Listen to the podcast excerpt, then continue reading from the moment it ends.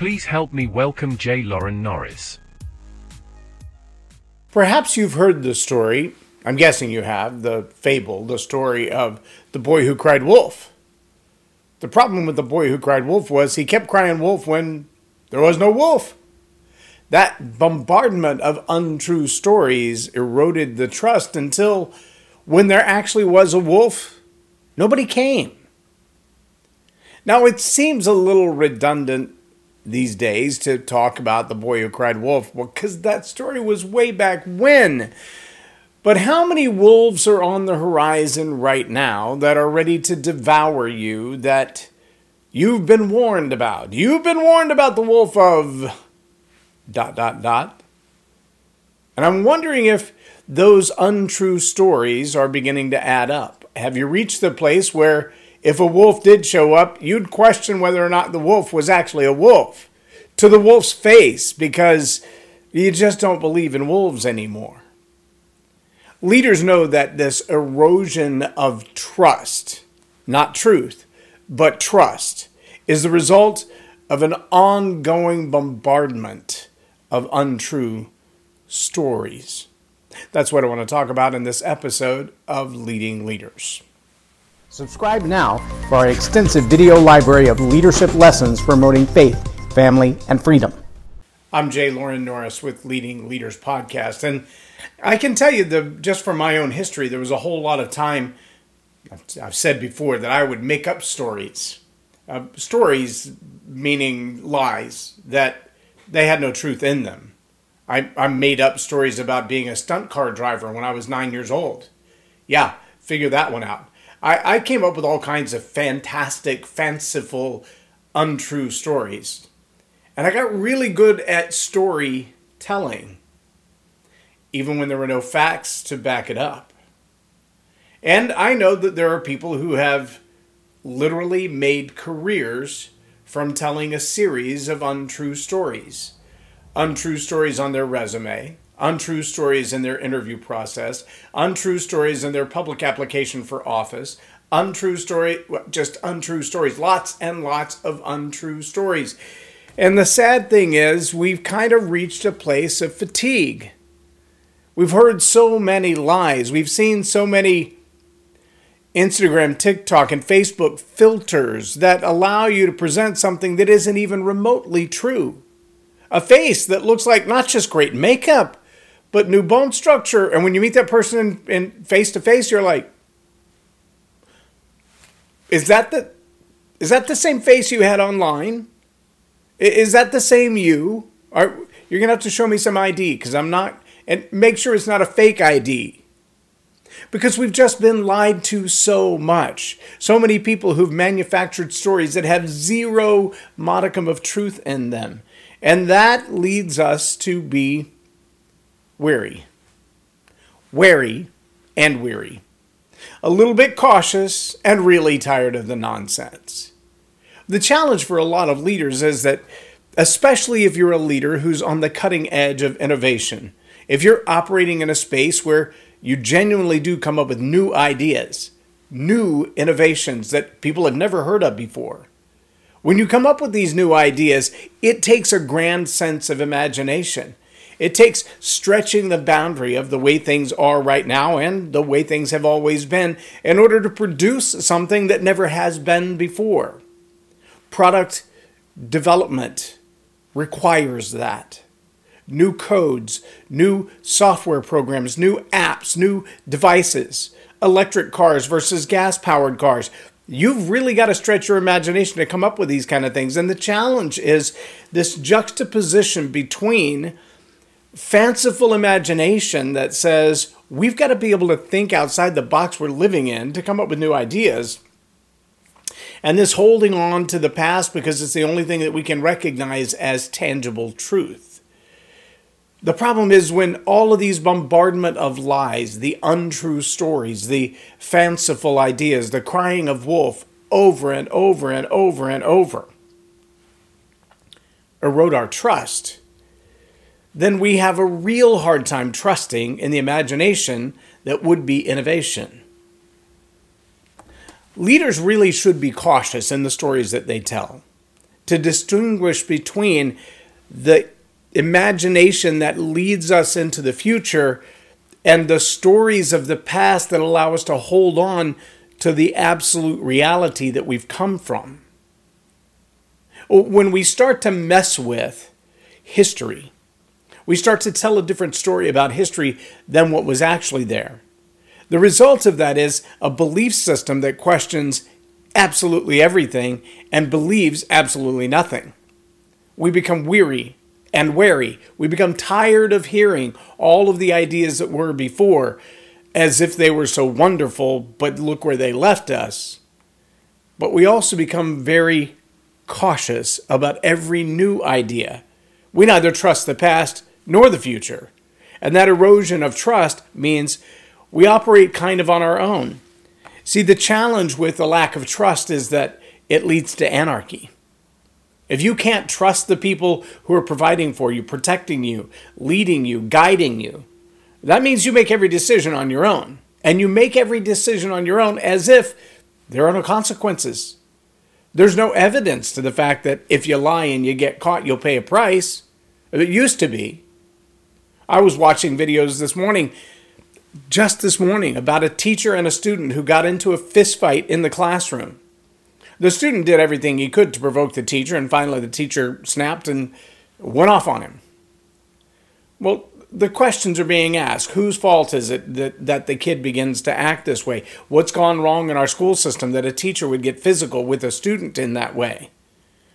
And there's a whole plethora of ideas around how this comes to be. Eric Thomas even spoke on a very similar subject when he said, you know, I don't have this issue in schools like this or like this or like this or like this, but only in schools like this.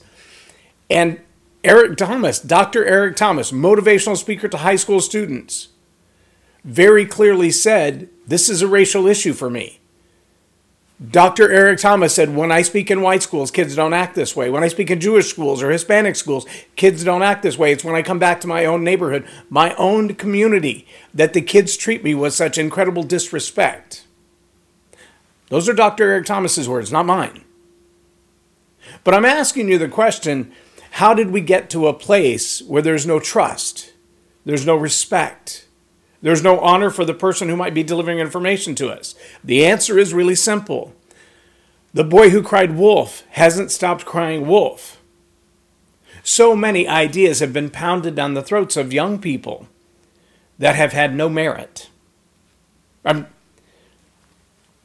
not to get political about the topic, but it's in the news right now that what was suspected two and a half years ago that some of the numbers were maybe a little stretchified, maybe like really stretchified about how many people actually had a, a problem with this pandemic thing. Then there were people who were in the hospital who were sick of or died from. And all of a sudden, people are going, wait a minute, wait a minute, we lost jobs over that? We rushed this, this solution to market over that? And more people are now dying from the solution than the problem? Wait, what?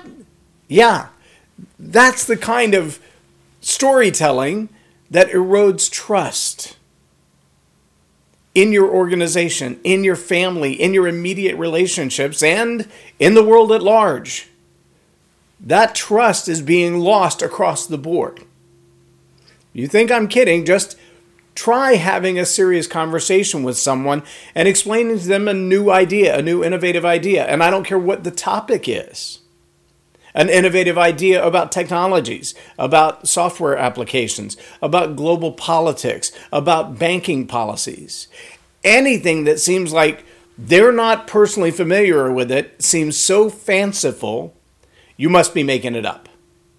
They don't just want evidence, they want all the evidence in the world, and they probably won't trust the evidence. Now, what does that mean for you as a leader? Well, it means that you as a leader are going to have to build trust, know, like, and trust by telling stories that have significant credibility. Not just credibility that you're credible, but credibility that says that there's something just innately true about this story. I don't just hear the word wolf, I can smell the wolf. I can feel the heartbeat of the wolf. I can feel him breathing down my neck. This is not some fantastic made up story. This is a real problem that also has a real solution. A solution that's not just conjecture, it's a solution that's actually worked before. It, you'll think back to the werewolf movie, movies way back when the werewolf could only be killed by one thing. Do you remember what it was? There was only one solution to an actual werewolf. What was it? It was kind of like the vampire. There's only one way to kill a vampire. The vampire only died with a wooden cross. But they had problems with mirrors and garlic and weird things like that. With the werewolf, you could only cure the werewolf with a silver bullet. Not a copper bullet, not a brass bullet. It had to be a silver bullet. And it had to be real silver, not just silver colored. See, there was a real problem and a real solution. And that real solution was a one off solution. But that one off solution, it was the only one that worked, but it worked every single time. See, the challenge a lot of leaders have today is they want to tell a story, but the solution is as ambiguous as the problem.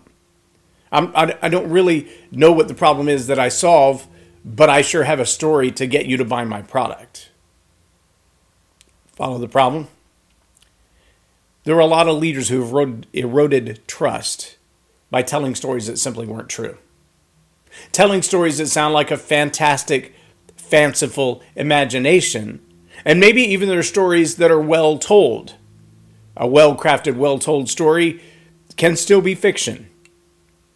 But if what you're offering is a solution to a problem, if what you're asking for is that people would trust you, if you're asking people to genuinely follow you down a path that may include risk, it may include investment, but it will absolutely include a payoff, then you're going to have to build stories that demonstrate that you are trustworthy, that you've identified the problem they need solved, and you found the one silver bullet solution that will actually take that problem out.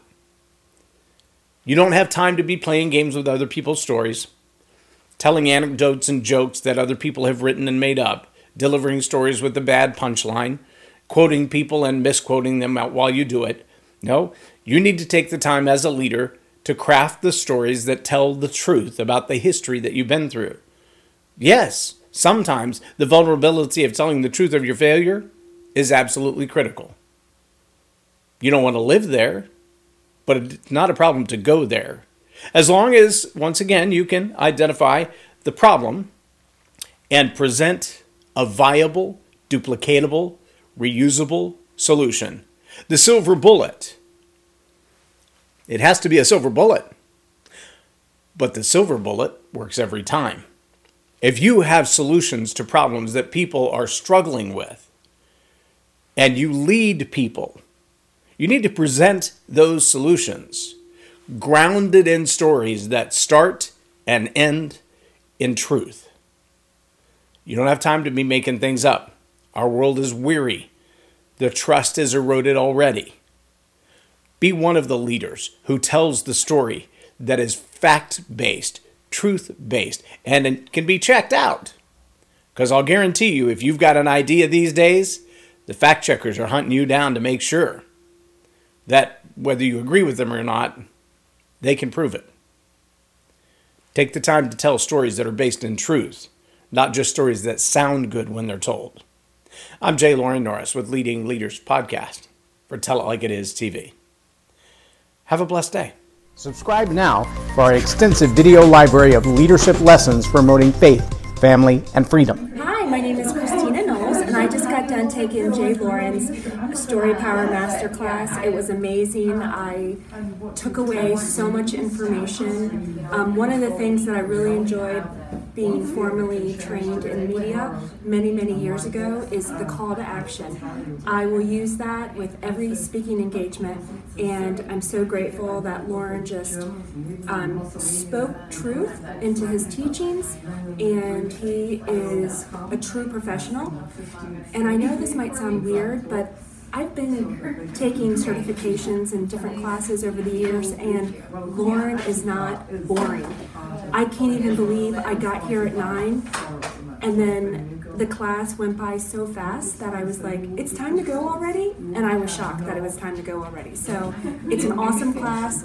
You're going to enjoy it, I promise. Loren is a master teacher on storytelling, and I learned so much. Um, I'm really going to have to sit down and go back through everything, and I think I might have to have some more coffees with Loren, but uh, it was totally worth my time.